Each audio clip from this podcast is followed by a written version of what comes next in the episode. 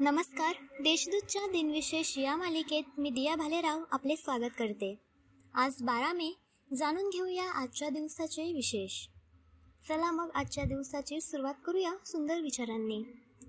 माणसाच्या मुखात गोडवा मनात प्रेम वागण्यात नम्रता आणि हृदयात गरिबीची जाण असली की बाकी चांगल्या गोष्टी आपोआप घडत जातात. आज जागतिक परिचारिका दिन. आधुनिक नर्सिंगच्या फाउंडर लेडी फ्लोरेन्स नाईटिंगेल यांचा जन्म बारा मे रोजी झाला. तो दिवस जागतिक परिचारिका दिवस म्हणून साजरा केला जातो.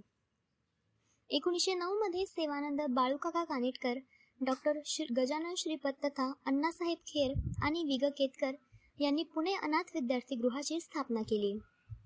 एकोणीसशे मध्ये प्रजासत्ताक भारताचे पहिले संसदीय अधिवेशन सुरू झाले. एकोणीसशे पासष्टमध्ये सोव्हिएत अंतराळ स्थानक लुना पाच चंद्रावर कोसळले. लुना पाचचे प्रक्षेपण नऊ मे रोजी करण्यात आले. एकोणीसशे सत्याऐंशीमध्ये ब्रिटिश रॉयल नेव्हीमधील एच एम एस हार्मिस ही युद्धनौका विकत घेऊन भारताने तिला आय एन एस विराट या नावाने दाखल केले. एकोणीसशे अठ्ठ्याण्णवमध्ये केंद्र सरकारी कर्मचाऱ्यांचे निवृत्तीचे वय अठ्ठावन्न वर्षांवरून साठ वर्षे करण्याचा निर्णय केंद्र सरकारने घेतला.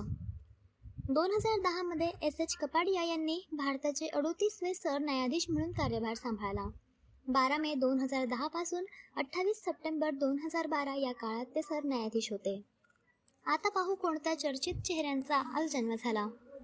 कृतिशील विचारवंत Maratha chambers of commerce and इंडस्ट्रीजचे संस्थापक आत्माराम रावजी भट यांचा एकोणीसशे पाचमध्ये जन्म झाला. सत्याग्रहात सामील झाल्याने त्यांना तुरुंगवासही पत्करावा लागला. चित्रपट निर्माते दिग्दर्शक व पटकथा लेखक विजय शंकर जगनेश्वर तथा विजय भट यांचा एकोणीसशे सातमध्ये जन्म झाला. प्रसूती तज्ज्ञ डॉक्टर आणि लेखिका डॉक्टर तारा वनारसे यांचा एकोणीसशे तीसमध्ये जन्म झाला.